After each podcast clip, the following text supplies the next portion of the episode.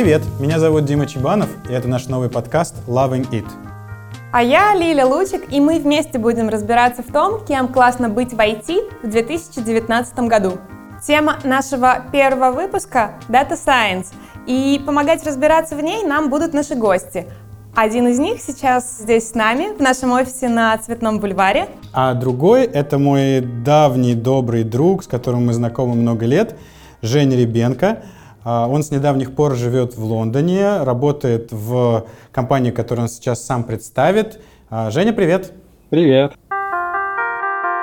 Я research scientist в Фейсбуке, в лондонском офисе, в команде Core Data Science. Вот, мы занимаемся такими исследовательскими задачами в разных местах Фейсбука. Я в основном работаю с community integrity вещами, то есть с нарушениями стандартов пользовательского поведения, как это, наверное, так по-русски сказать, на Фейсбуке. Это отдел из людей, у которых есть пи эйч ди. Вот, у меня из эм гэ у. А где ты работал до Фейсбука? Скажи буквально вот как факт. Я работал в Билайне, я работал в Яндексе, работал в каких-то более мелких местах, в биомедицинской лаборатории, в каких-то безумных научно-исследовательских институтах. Так что там большое разнообразие достаточно. Я представлю второго нашего гостя. Это Валерий Бабушкин, и это, пожалуй, сильнейший дата-сайентист в России. Ну, по крайней мере, Валера, так э, про тебя говорит Яндекс, где ты, кстати, работаешь, верно? Я работаю сейчас как директор по моделированию и анализу данных в икс пять Retail Group. Эта компания может быть известна под брендами магазинов «Перекресток», «Пятерочка» и «Карусель». Руковожу командой семьдесят человек, тех самых пресловутых дата-сайентистов. Я вообще очень не люблю слово дата-сайентист, оно меня раздражает, и я даже могу рассказать, почему. Супер. Кроме того, я работаю в компании «Яндекс», руковожу группой аналитики в сервисе «Советник», преподаю в Высшей школе экономики, введение в Data Science, часто летаю в Национальный банк Казахстана, читаю там лекции. В целом, это все, что можно рассказать о моей текущей деятельности. Это довольно впечатляющий список. Здорово. Но я, я бы хотел отметить, мне кажется, важную вещь про то, что звание лучший там дата-сайентист или сильнейший, сильнейший сантехник, сильнейший дата-сайентист, сильнейший математик — это сложное, наверное, понятие. Есть какое-то обоснование, почему именно так. Можно открыть секрет? Откуда, думаю, откуда взялось это суперзвание чемпиона? Я думаю, что это пошло от интервью, которое дал Вите Рагуленко. Рагуленко или Рагуленко, у меня всегда проблемы с ударениями. На ютубе, где он представил меня как, пожалуй, сильнейшего дата-сайентиста, имея в виду, что я жму лежа сто восемьдесят килограмм. Mm. И вот возможно, что. что нет другого дата-сайентиста в России, который тоже жмет сто восемьдесят килограмм. По крайней мере, о таком мы не знаем. Или Виктор не знает. И на основе этого он сделал вывод, что я, пожалуй, сильнейший дата-сайентист. И обыграл тем самым мою физическую силу. Да, ну, слушатели не могут оценить, а мы вам расскажем. Валера выглядит таким очень крепким и спортивным человеком. Играет который, мускулами. Да, у, ко- у, которого, у которого явно... О котором явно складывается впечатление, что он может поднять много, много всяких тяжелых предметов в один момент времени.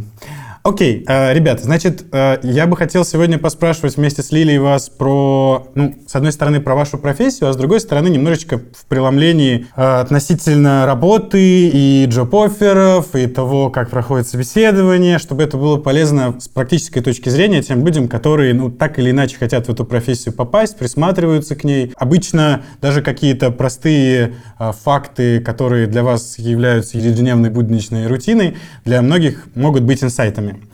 Окей, давайте начнем с того, вообще, когда вы последний раз искали работу? Последний раз я искал работу в две тысячи шестнадцатом году. Я тогда занимался инфракрасной спектрометрией. И в какой-то момент понял, что шестьдесят командировок в год — это, конечно, весело, но довольно тяжело. И за год до этого мне мой начальник рассказал, что есть Data Science Machine Learning. Я думал, что это очень-очень сложно. А с удивлением обнаружил, что в инфракрасной спектрометрии мы занимались схемометрикой. И, собственно, Machine Learning и есть. Самое, что ни на есть. И я решил пособеседоваться в пару компаний. Это была компания икс пять Retail Group и Банк Открытие. И я не пошел в икс пять Retail Group, я выбрал Банк Открытие.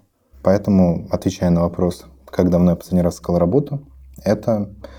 Это довольно коне, давно. Это конец лета две тысячи шестнадцатого года. Подожди, а можно я уточню? Насколько я знаю, мы как компания, то есть Space ай ти Recruitment, познакомились с тобой, когда ты э, рассматривался как кандидат в компанию Alibaba Group с переездом в Китай. Насколько я знаю, это было не в две тысячи шестнадцатом, а ты уже был сложившимся специалистом и известным в своей области. Это не считается за поиск? А, нет, за поиск это не считается, потому что мне предложили, я согласился. А поиск, в моем понимании, когда человек сам ищет. Это было интересное предложение. Я решил пособеседоваться в Али. Мы прошли пять собеседований, а вообще собеседоваться с китайцами на английском по телефону без видео – это довольно тяжело. Мягко говоря, тяжело. Должность, на которую я собеседовался, это алгоритм-эксперт. Это некий аналог, насколько я посмотрел, эль шесть или эль семь в Google. То есть это нечто вроде стафф-инженера. У них есть алгоритм-инженер, потом синьор-алгоритм-инженер, потом алгоритм-эксперт. Несколько ипостасей. И, в общем, они довольно сильно гоняли по теории, причем начиная от всего, и классического машинного обучения, и заканчивая нейросетками, и по телефону. Ну, в общем, это был подвиг. В общем, сто восемьдесят от груди легче, да, сжать? сто восемьдесят от груди, безусловно, легче, чем общаться с китайцами про функции потери по телефону, не видя его. Но в итоге я вроде бы все эти собеседования прошел успешно. Ну, как минимум, все, кроме последнего, потому что было бы бессмысленно делать следующее, если предыдущее прошло неуспешно. Мне сказали, что оффер будет. А на следующий день или через неделю я прочитал в Bloomberg, что Alibaba глобальный фриз поставил заморозку на найм в связи с торговой войной со Штатами. Да, до конца года. Читал я это в Bloomberg и думаю, как так? Мне же сказали, что будет оффер, а потом мне сказали, что не будет. Так я и не попал в Алибабу. Да. Но я не могу сказать, что я искал. Я всегда готов к чему-то новому, мы всегда можем пообщаться. Я вообще люблю решать технические задачки, ходить по собеседованиям. К сожалению, меня все меньше и меньше зовут на технические собеседования, все больше и больше на какие-то менеджерские роли. Возможно, так и наступает Data Science старость. Но, тем не менее... Data Science старость. Data Science старость. Вау. Женя, а у тебя какая история? Я последний раз искал работу в прошлом году в Амстердаме. Нашел ее в итоге в Лондоне, но в Амстердаме я нормально походил по собеседованиям. Мне кажется, я посмотрел на весь Data Science, который там происходил, в том числе какие-то смешные места, где не особо понимали, что такое Data Science вообще. Но это было интересно и очень полезно, мне понравилось. Наверное, я сходил от собеседований на двадцать, и в какой-то момент просто уже повторял на автомате одни и те же ответы на одни и те же вопросы. Менял только интонацию немножко, чтобы посмотреть, что изменится. Да. Слушай, а скажи, пожалуйста, а вот в этом процессе поиска работы, ну вот как только ты появился, высунулся на рынок, как много предложений, как ты вообще оцениваешь там их два, три, десять, пятнадцать, двадцать? То есть вот такой специалист, как ты, он насколько вообще востребован, востребован если оказывается Ой. в свободном доступе? Если честно, можно даже не высовываться, чтобы быть востребованным. На LinkedIn все время поток людей, которые что-то хотят предложить. Ну, а если там ставишь, что ты в активном поиске, то, в принципе, это поток довольно мощный. У меня была такая большая Google таблица с людьми, с которыми я связывался. Там по, по разным вакансиям, мне кажется, было строчек пятьдесят. И это где-то полтора месяца поиска. Полтора месяца поиска, пятьдесят людей, которых ты увидел смысл внести в таблицу, чтобы не забыть, о чем ты с ними договорился. Ну да. Понятно. Но это были люди со всего мира, да? То есть это не только Амстердам? Или это только вот голландские компании были?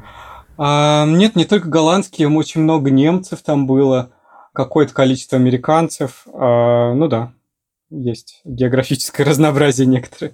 Понятно. Ну, у меня следующий был вопрос, это средний срок поиска финального предложения, которое готов принять, но я так понимаю, что из того, что ты сказал, следует, что это полтора месяца. То есть за полтора месяца ты нашел вариант, который тебе, тебе понравился. Устроил. На самом деле у меня была более длинная история с Фейсбуком, потому что я подался на эту позицию еще за полгода до этого, и мне просто полгода не отвечали. Но потом я как-то очень быстро прошел через все этапы собеседований, и меня взяли. Так удачно просто совпало по времени, что это как раз тогда, когда мне понадобилась работа, произошло. Ну, так что вот с такими большими компаниями, мне кажется, у которых большой бэклог кандидатов, наверное, стоит побольше ставить сроки. Давайте поговорим про найм, про команды и вообще про то, как попасть в профессию для тех, кому это интересно.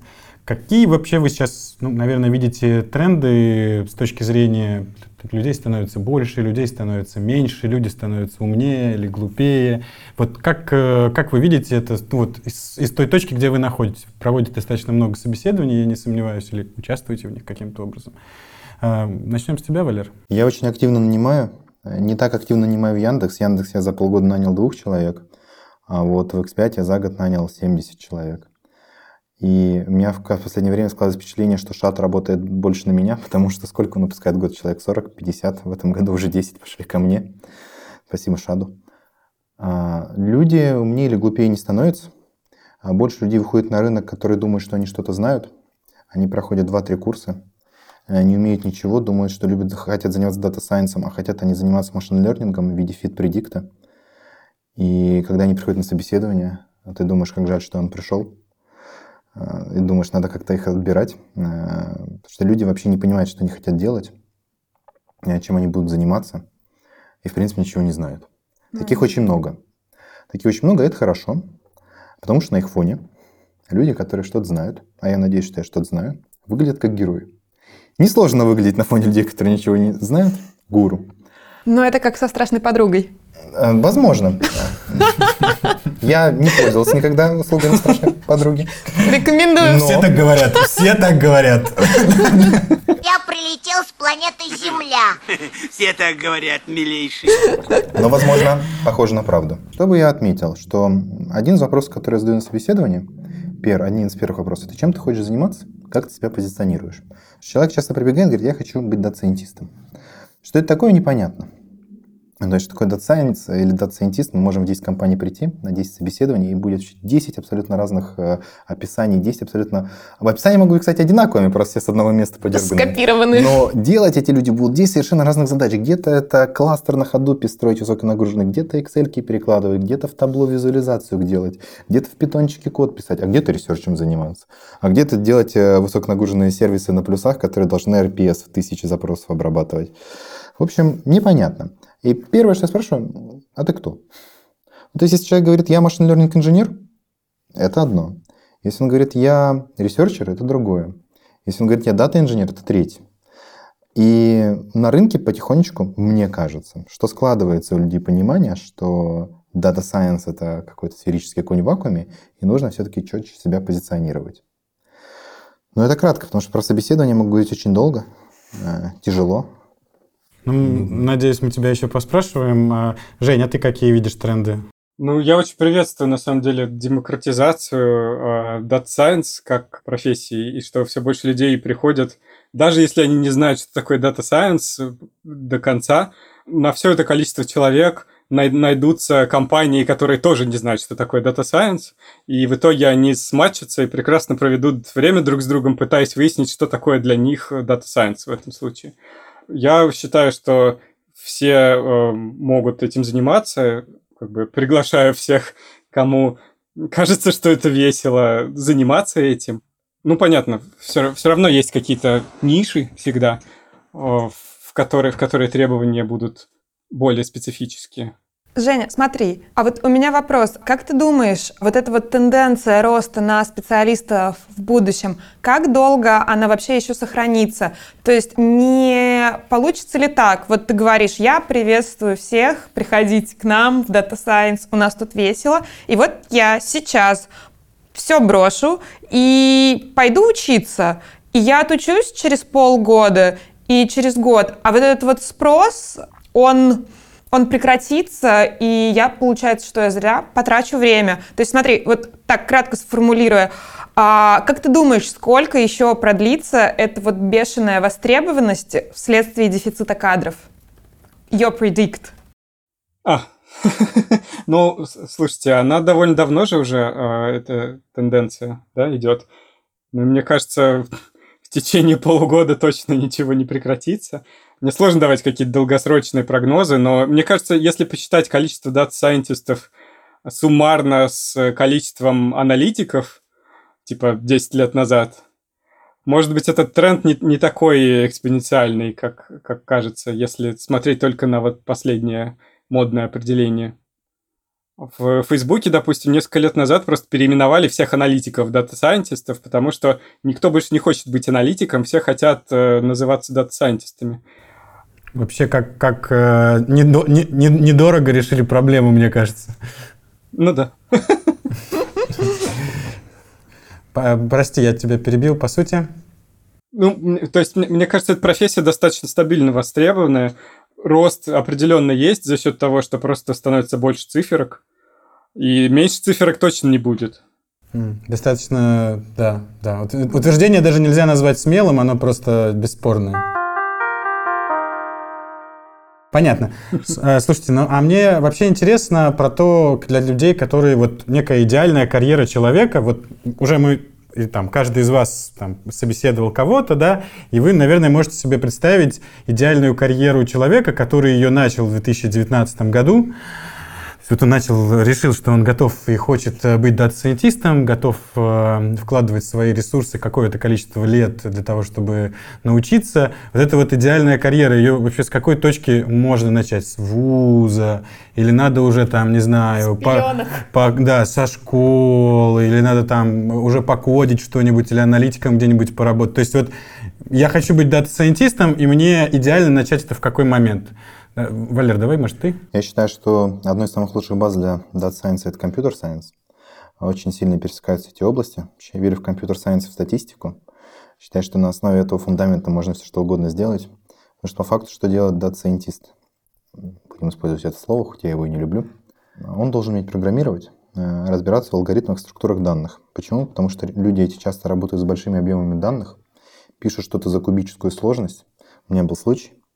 Я нанял сотрудника. Да, это моя ошибка. И мы разбираем какой-то алгоритм, который он сделал. И в какой-то момент я говорю, так это же, так это же кубическая сложность. Он на меня так смотрит. А что такое кубическая сложность? И не понимает. И тут я понял, что нужно немножечко свои собеседования менять. В общем, компьютер сайенс – это очень хорошая база, потому что программировать, уметь разбираться в алгоритмах, структурах данных понадобится практически везде. Начиная от базового email до нейросеток. А статистика – это тот фундамент, с которого все машинное обучение вышло и до сих пор выходит. И, в принципе, если вы разбираетесь в статистике, вы автоматом разбираетесь в нужной математике, потому что нет статистики без математики. И имея это, уже, в принципе, можно работать, начиная дата-сайентистом. Не знаю, можно ли а, научить человека думать а, и критически мыслить. Это риторический вопрос. Это, да, это вопрос. То есть компьютер-сайенсу можно научить, статистике как-то можно научить. И думать, и критически размышлять уже тяжело. А вот, то есть, то есть смотри, шансы у гуманитариев есть? Шансы есть у любого человека, у которого есть голова. Лиля, не думай об этом, не думай об этом. Я думаю, что это не твой путь. Я даже не думаю. Нужно сказать, что к этому должно тянуть. То есть, если люди идут в Data Science или, возможно, даже в любую область, кроме инвестбанкинга, за деньгами, вот в инвестбанкинг нужно идти за деньгами. Как бы довольно бессмысленно идти в инвестбанкинг в смысле изменить мир. Так вот, если вы идете в Data Science за деньгами, это большая ошибка. Вы должны идти туда, потому что вы не можете туда не идти, и тогда у вас будет успех. Это, можно сказать, я думаю, практически про все области деятельности. Валер, ну то есть правильно ли я понимаю, что в любой момент можно начать, но база, она не дата, не дата сайенс, база компьютер сайенс, математика, статистика и вот все, что ты перечислил необходимым. Чтобы сказать, что такое база дата сайенс, нужно сказать, что такое дата сайенс. Есть компьютер сайенс. Это область связанных между собой дисциплин, куда входят и программирование, и алгоритмы, и структуры данных, и даже статистика наверняка. Потому что некоторые концепты, начиная даже от хэш-таблицы, довольно тяжело понять без базовой статистики. И есть Data Science. Это тоже некоторое количество дисциплин, какая-то область, тесно переплетенных между собой и очень тесно переплетенных с Computer Science. Возможно, они переплетены почти на сто процентов, только с разными акцентами. Но теперь человек закончил факультет Computer Science. И что, он выходит, он компьютер-сайентист? Нет. Он архитектор, он разработчик, он, может быть, тестировщик, DevOps. Правильно, ведь мы нанимаем таких людей, мы не ищем компьютер-сайентиста. Возможно, в девяностых искали компьютерщиков, принтер сломался, позовите компьютерщиков. И сейчас, если есть какая-то вакансия, то пишут: мне нужен, например, software engineer, developer. Дальше пишут backend. Дальше пишут C++. И уже вообще на девяносто пять процентов понятно, что он будет делать и что от него нужно, правильно? Теперь пишут дата-сайентист. Кто это вообще такой? Что он будет делать? Нет конкретики. То есть у вещей machine learning engineer я уже понимаю, что это человек, который пишет код, связанный с алгоритмом машинного обучения. Что такое research scientist? Я уже тоже понимаю, что это человек, который копается, новые алгоритмы какие-то придумывает, новые способы, новые подходы. Что такое data analyst? Ну, более-менее понятно. Data engineer? Понятно. Data scientist? Непонятно. Поэтому что такое база в data science? Мне не очень понятно. И поэтому ты не любишь это определение? Я не люблю это определение, потому что определение должно давать конкретику, а определение Data Scientist конкретики никакой не дает. Мне важно заметить для наших слушателей, что когда Валера отвечал на этот вопрос, у него таким специфическим образом закатились глаза, что это явно, явно, явно выдает, выдает то, что он это очень-очень много раз уже говорил, и что это тема, которая доставляет ему боль. Так, да, боль. Так и есть. Просто, к сожалению, мы должны использовать термин «дата-сайентист», потому что, ты говоришь, люди понимают, о чем речь более-менее. Но потом приходится калиброваться, что ты имел в виду, когда искал, mm-hmm. что человек имел в виду. А еще есть какой-то образ идеальный в голове. Mm-hmm. И со всем этим приходится бороться и сталкиваться постоянно. Ну да, это на самом деле интересное наблюдение, потому что в... на самом деле не только с дата-сайентистами есть такая проблема, что не весь рынок одинаково понимает, то есть, например, вакансия продукта. Большое количество компаний, продукт, продакт-менеджера, да, понимают совершенно по-разному, и поэтому существует хаос, и мы вроде бы ищем продукта, но те продукты, которые приходят, они не знают, чего, чего на самом деле от них хотят. Но вот с Data Science, видимо, ситуация похожая. Интересно, что это так. Жень, а от можешь ли ты ответить на вопрос, с каких, с каких пор надо начинать готовиться и с какой точки стартовать, если ты хочешь попасть вот в индустрию анализа данных? Мне кажется, ну, очень много есть разных точек входа, но в любом случае понятно, что нужен какой-то количественный бэкграунд, навык работы с программированием, ну, в самых общих чертах, да, если так говорить.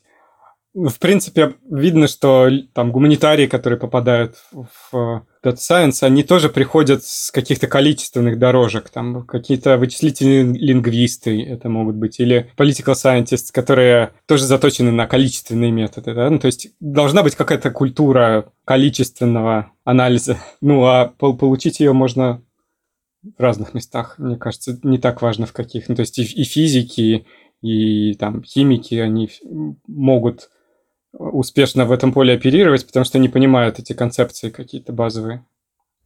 А вот про образование, смотри, а вот какое ты лично образование котируешь в России или, может быть, в мире? И вообще веришь ли ты в то, что оно может принести реальную пользу? Ну, конечно, если так долго чем-то заниматься, что ты из этого да вынесешь.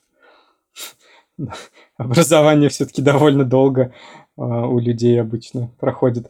Ну, я думаю, мы все знаем эти места, ну, я имею в виду топ, э, что там в вышке какие-то хорошие вещи происходят, э, ну, там эм эф тэ и, эм гэ у, вот это все.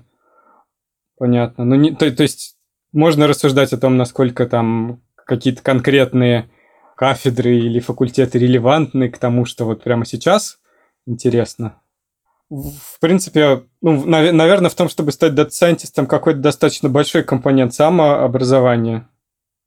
А что это за, за компонент самообразования? Это что людям надо делать для того, чтобы самообразовываться? Да, продвинуться как-то. То есть я, я, я вот, например, всем тем людям, которые ко мне приходят э, с вопросами такими достаточно общего характера, всегда советую, что надо идти на Kaggle и пытаться решать там какие-то челленджи, участвовать в, там, не знаю, чемпионатах и прочих, да, решать какие-то датасеты и поставленные перед ними задачи. И каким-то, каким-то образом, ну, то есть образование, которое тебе не хватает, ты будешь восполнять, ну, решая, решая по сути, практическую задачу. А, вот это там простой совет, который я знаю. А, во-первых, поддерживаешь ли его ты, а, и знаешь ли еще какие-то такие вот лайфхаки для самообразования? И какой ты по счету на Кегле, Жень? Я, если честно, на Кегле вообще никогда не участвовал ни в чем. А вот ты? Я сейчас тридцать седьмой. Вот. Спортсмен. Валерий, Валерий, важно соревноваться, это круто. Я очень люблю соревноваться. Ну, я как совет с Кэглом поддерживаю, конечно, потому что это прекрасный способ входа. Наверное, есть и другие. В целом, мне кажется, если, если мы говорим про то, что вот образование какое-то есть, да, вот что делать студентам, чтобы калиброваться и понимать, в каком направлении самообразованием работать. Надо просто как-то критически оценивать то, что преподают, насколько это релевантно, насколько это ново. Наверное, это сложно делать, когда ты студент, конечно. А твиттеры, ютубы, слэки, блоги какие-нибудь на медиуме? Ну, ну, конечно. Ну, не знаю, медиум, по-моему, достаточно странное место, потому что, ну, кто туда только не пишет. А, а в целом, в Твиттере, Твиттер почему-то полон академиков, которые м, занимаются там промоушеном своих работ. И, в принципе, это хорошее место, если ты хочешь найти какой-то комьюнити людей, которые связаны с тобой задачей или предметной областью. Так что, наверное, Твиттер, да. Slack, понятно, о дэ эс – прекрасное место то, тоже для, для комьюнити. Я, кстати, не знаю таких аналогов э, такого масштаба на английском языке. Э, ну, понятно, что всегда есть Stack Overflow и вот это все. Слушай, а про тот же Твиттер, кого ты реально читаешь и понимаешь, что это там не самореклама, а какие-то полезные люди что-то пишут? Я читаю э, Хадли Викома, допустим. Если честно, я не, не очень научился использовать э, профессионально Твиттер, то есть меня в основном интересуют фотографии круглых животных. Я понимаю тебя, понимаю, да. Окей, Валер, а ты что по поводу образования? Ну, во-первых, я заметил некую корреляцию. Оказывается, что если к вам поступают лучшие студенты, то из них часто получаются на выходе лучшие специалисты. Представляете, если к вам пришли победители Межнара и Всероса, то они, оказывается, в среднем учатся лучше, чем те люди, которые на Межнаре и Всеросе не победили. Фантастика. Не знаю, замечали ли вы? Но это вообще шок-контент. Никто не говорит, что там есть какая-то причинно-следственная связь, но вот мы именно. Ее не исключаем. Есть ряд таких мест, куда приходят лучшие люди по тем или иным причинам. Это эф ка эн, вышки, это ФИЗТЕХ, ФИФТ. Я всегда путаюсь в этих четырех буквах. ФИФТ, пункт, что-то еще. Я надеюсь, никого не оскорбил, тех, кто там учится. Неплохо еще бэ эм гэ у местами, ШАД. Ну и куча других вузов зарубежных, куда тоже поступают лучшие студенты. И оказывается, что в условиях тяжелой конкуренции и отбора получаются неплохие специалисты. Поэтому сказать, что они такими стали только из-за того, что они попали в это место, или потому что они изначально шли туда уже хорошими, а дальше их им помогли, это вопрос. Касаемо самообразования, должна быть страсть.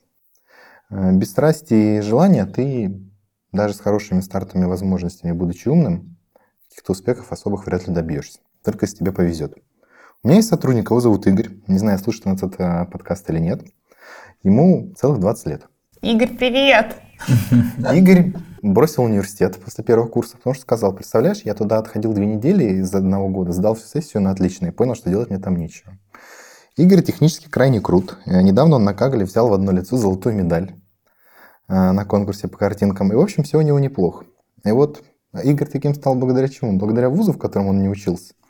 Вуз ему бы помог больше социализироваться, потому что Игорь очень тяжело входит в контакт с другими людьми. Есть у него такая проблема. Но, тем не менее, отвечая же на вопрос, где учиться, учиться можно по книгам. Есть куча прекрасных книг, штук их восемь или десять. Хватит их почти на всю жизнь прочитать и по статистике, и по машинному обучению, и по алгоритмам. Все мы знаем, что по компьютер-сайенсу это какая-нибудь Скиена и Корман, какой-нибудь, точнее, Скиена, потому что это мужик. По статистике их тоже не так много. Авторов можно перечислить по пальцам. Бишоп, Мерфи, Гудфелл с его книжкой. На русском есть неплохая книжка Николенко. Ну, в целом, по байесовской статистике, по статистике просто... От... Жень, я забыл, как зовут мужика, который Bootstrap придумал, но он очень крутой в мире статистики. Прям Эфрон. Да, Эфрон, Эфрон.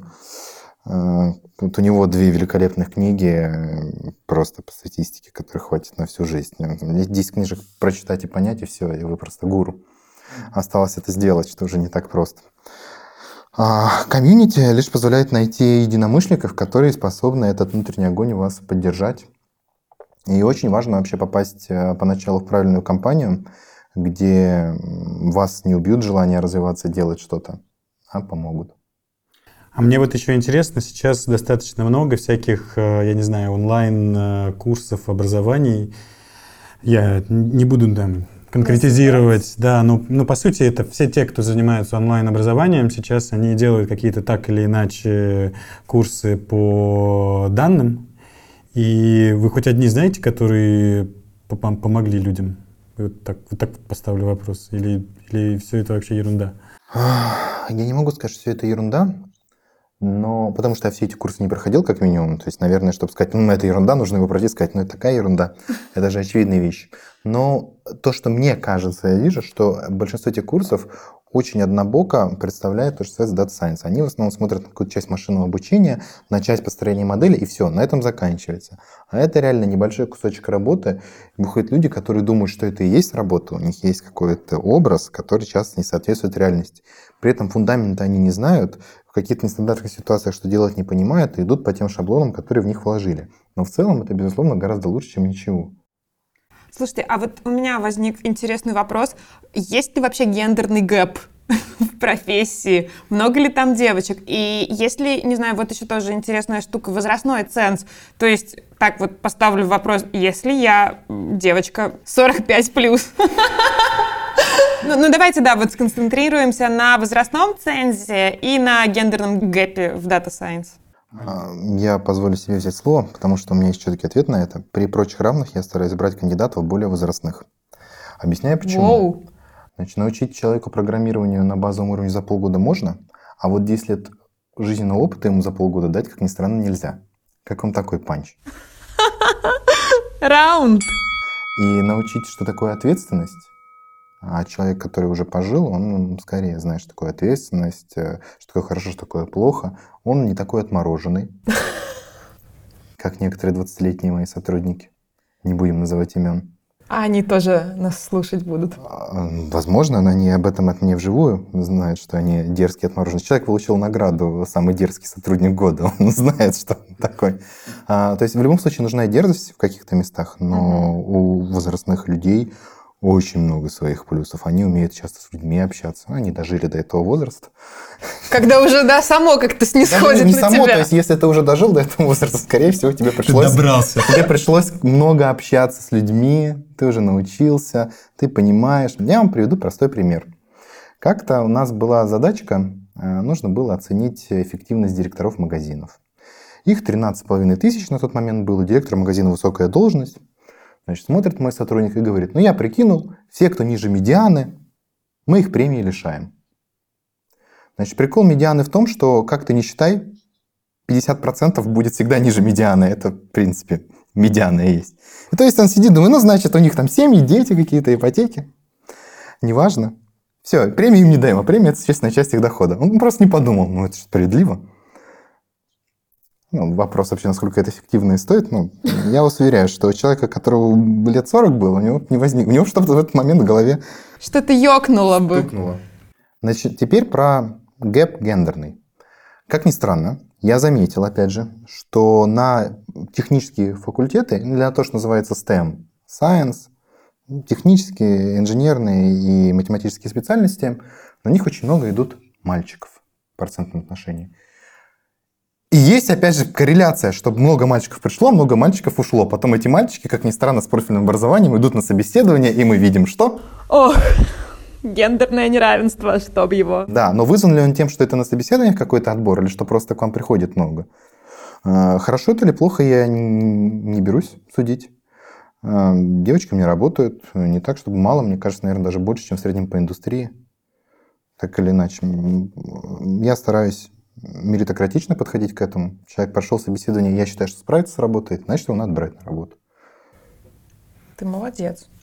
Женя, у вас как в команде разные э, возраста и разные э, гендеры? Ну да, какая-то вариация есть, хотя, конечно, далеко до равноправия, к сожалению. Я вообще за положительную дискриминацию и, и считаю, что нужно действительно набирать как можно более разнообразных людей. Это действительно улучшает работу всей команды в итоге, просто за счет того, что ты получаешь разные перспективы, точки зрения. Ну, конечно, работать всем еще есть куда в этом отношении. Ситуация далеко не идеальная. А, скажи, а ты вообще сейчас собеседование в Фейсбуке проводишь? Нет, не провожу. Я еще слишком мало времени провел в Фейсбуке, и я еще не прошел все тренинги, которые нужны для того, чтобы начать собеседовать. Это такой очень сложный процесс, долгий обучение собеседователей, который включает в себя очень много тестовых собеседований, где ты сначала сидишь, пока другие люди собеседуют, и смотришь, как это происходит. Потом ты собеседуешь, а тебя кто-то дублирует. К нам в отдел не так много людей нанимают, так что у меня не было шансов еще все эти этапы пройти. На рынке дата-сайентисты бывают разные, и все очень зависит от компании. Поэтому лучше всего это посмотреть на те задачи, которые есть в компании, и уже определиться, какие функции выполняет Data Science. А, бывают компании, где дата-сайентист – это мастер на все руки. Он и инженер, отвечает за хранение данных, за инфраструктуру. Он и аналитик, анализирует вообще, какие это бывают данные. Он и дата-сайенс, то есть он обучает модели. Иногда он же и менеджер, он представляет компании итоговые результаты и продает это бизнесу. Это говорит Алина. Алина – старший эксперт компании Space ай ти Recruitment. Она поможет мне разобраться в вопросе, пока наш разговор с ребятами не зашел слишком далеко. В редком случае даже, может быть, разработчикам и переводить свои модели уже в код в продакшене и запускать это все. А, но чем крупнее компания, тем больше там всяких разновидностей специалистов по бигдате. И сейчас классическим вариантом считается, когда есть отдельные инженеры по данным, которые отвечают за инфраструктуру и за хранение данных. Есть дата-сайентисты, которые обучают модели, есть разработчики, которые отвечают за непосредственно перевод уже готовых моделей в промышленный код. И есть менеджеры, которые представляют результаты руководства и говорят, зачем вообще это было нужно. Можно ли говорить про средние зарплаты или вообще какие зарплаты на рынке у дата-сайентистов? Угу. Средние зарплаты зависят от компании опыта, но в целом, если идти от самых младших должностей. Стажеры в крупных компаниях, в известных там в Яндексе, в Касперском, обычно получают около двадцатки. Так они работают месяца три-четыре. Если все хорошо, то их переводят на младшего специалиста. Младшие специалисты получают около ста. Middle, middle плюс начинают получать от ста пятидесяти и до двухсот. В среднем специалист за двести тысяч уже способен работать самостоятельно и обучать какие-то модели без постоянной помощи. Специалисты за двести пятьдесят – это синьор. Стандартный синьор обычно уже могут пытаться курировать несколько человек, там, middle и junior, ну, плюс сами обучают какие-то модели, плюс они уже должны разбираться в данных, они должны уже уметь обучать модельки на кластере, не только у себя на отдельных компьютерах.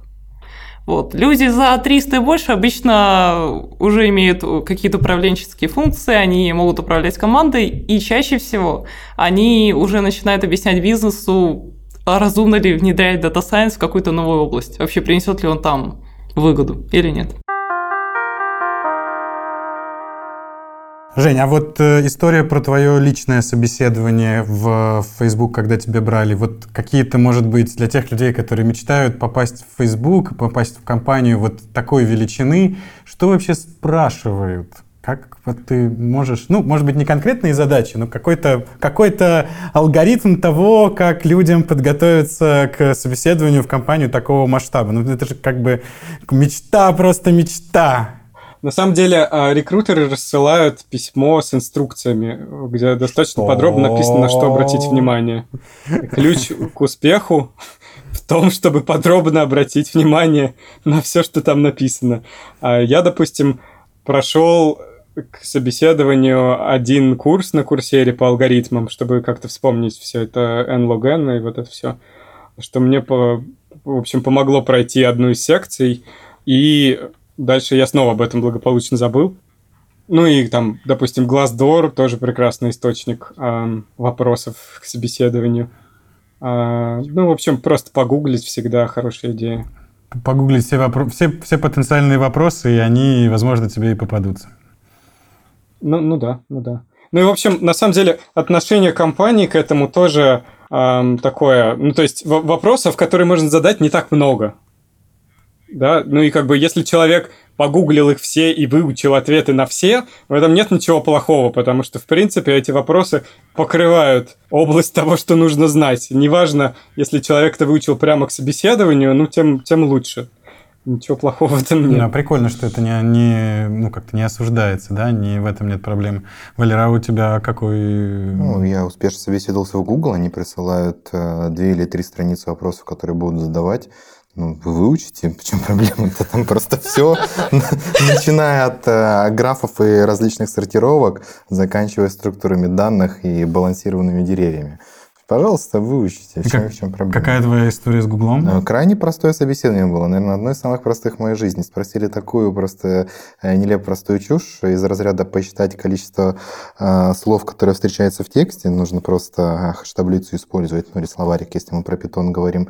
И нужно было какую-то рекурсионную функцию сделать. Из разряда в Paint есть функция заливки, нужно ее реализовать на доске. Ну, это прям смешно. Очень просто оказалось. И очень много спрашивали про Google нас, и я там писал письма, якобы к коллеге, или если что-то произошло, я его подставил, к нему дописать. Это прям нам очень важно, на Google нас пройти. Что-то типа soft skills. Да. Я еще довольно успешно собеседовался в Facebook как раз на Data Science менеджера. И там было прекрасное интервью, очень интересно. Его проводил директор по Data Science. Я думаю, что их много в Фейсбуке. Контора-то большая, в Калифорнии он был, и оно было прекрасное. Он мне сначала дал структуру базы данных, потом он проверял, как я пишу эс ку эль-скрипты, и спрашивал, какие же выводы я на основе данных, которые вытащил, сделаю. Почему это собеседование было прекрасное? Потому что, с одной стороны, идея следующая. Менеджер должен уметь сам вытаскивать данные из базы данных, а не просить аналитиков, и уметь делать на основе этого выводы. И тоже, в принципе, было сказано, вас поспрашивают по эс ку эль, потому как вы умеете делать аналитические выводы. Поэтому не проблема, список-то вопросов все знают, что спрашивают, куча этих сайтов. Проблема-то выучить это. Точно так же, как на экзамен. Представляете, на экзамене в институте тоже дают список вопросов. И что? Шок, шок. То есть вы так удивились здесь, что дают список вопросов, как будто ни у кого не было на экзамене, что дают. Учите, пожалуйста. Нет, это просто практика, которая в российских компаниях не очень развита. Ну, она мало где развита. Мы сравниваем, что большую пятерку, которая, в принципе, и на Западе, в Штатах тоже очень сильно выделяется на фоне остальных компаний. Поэтому мы изначально сравниваем с компаниями-выбросами. Ясно. Хорошо. Интересно узнать про ваши личные интересы сейчас. Вот, Жень, твоя, в твоей научной, скажем так, рабочей... области, что тебе сейчас действительно интересно, совпадает ли это с тем, что ты делаешь, или, может быть, ты можешь поподробнее рассказать про это как-то? Мне очень интересно сейчас про причинно-следственные связи, про то, про то, как их из данных выявлять, потому что, ну, там последние лет пятнадцать, наверное, активно занимаются причинно-следственными графами. Ну и, в общем, кажется, что какая-то крышечка в Святом Граале приоткрылась. Статистика вообще, ну, не про причинно-следственные связи а, изначально. И, и исторически единственный способ а, доказать, что что-то причина чего-то, это провести эксперимент. Но есть очень много ситуаций, когда мы не можем провести эксперимент и можем только посмотреть на то, что в реальном мире происходило в отсутствии экспериментов. А вот по таким данным делать выводы очень сложно. Но, тем не менее, иногда, иногда получается. Вот я пытаюсь найти вот, вот это окно, в котором это получается. И мне кажется, это очень эм, весело. Хотя и фрустрирует, потому что получается не так часто, как хотелось бы. Весело, но фрустрирует. Женя, это так на тебя похоже. Окей. Я, Жень, не удержался и, услышав твои слова, открыл туториал Сегира по Counterfactual Evaluation, который я уже второй год думаю, что прочитаю, и снова закрыл его, понимая, что никогда я уже не прочитаю его. Я сейчас очень заинтересован байсовской статистикой, а конкретно ее применением к области эй би-тестирования и к области sequential эй би-тестинга. То есть, когда мы делаем классический эй би-тест, там есть несколько минусов. Первый минус в том, что мы получаем какой-то p-value, и очень многие аналитики, как карго-культ, уже сделали вокруг этого p-value, скачут и прыгают больше ноль целых пять десятых, меньше ноль целых пять десятых и тому подобное. Соответственно, это не очень круто, потому что p-value — это не вероятность того, что тест лучше или хуже, а просто некая статистика, которая имеет нормальное распределение. Байсовская же статистика позволяет выдать вероятность того, что одна вариация лучше другой, и кроме того, она позволяет оценить, а какова же величина ошибки, если мы неправильно приняли решение. И еще один плюс в том, что в классическом эй би-тесте мы не можем делать sequential анализ, то есть последовательно тестировать гипотезу каждый день. В классике мы говорим, что нам нужно столько наблюдений, они будут, например, через тридцать дней, тридцать дней ждем, получили, прокрасилось, не прокрасилось, принимаем решение. Есть, конечно, различные дополнения, как можно сделать, чтобы можно было смотреть каждый день и принимать решения. Байсовская же история позволяет вам смотреть в эй би-тест с поступлением любой новой точки, и при этом она вам гарантирует, что у вас, даже если вы допустите ошибку, ошибка не будет больше, чем заданный вами диапазон. То есть там нет никаких p-value и прочего, вы просто оперируете ценой ошибки. И это очень здорово.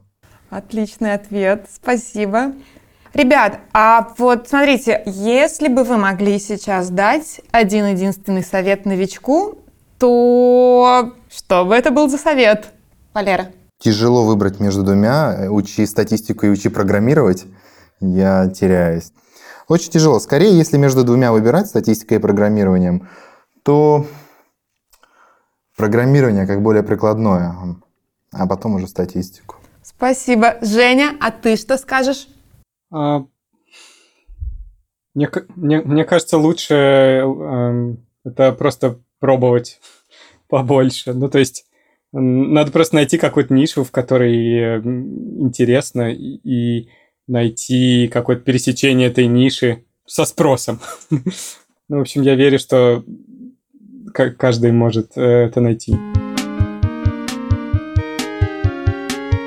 Большое спасибо. Я думаю, что советы пригодятся. Я думаю, что те люди, которые ну, хотели что-то узнать новое, обязательно это сделали. Спасибо, Валера. Спасибо, Женя. Спасибо, что пригласили. Спасибо. Возможно, меня пригласите еще, возможно, нет. Пригласим но обязательно. Было удовольствие пообщаться с вами, пообщаться с Женей снова спустя год или даже полтора.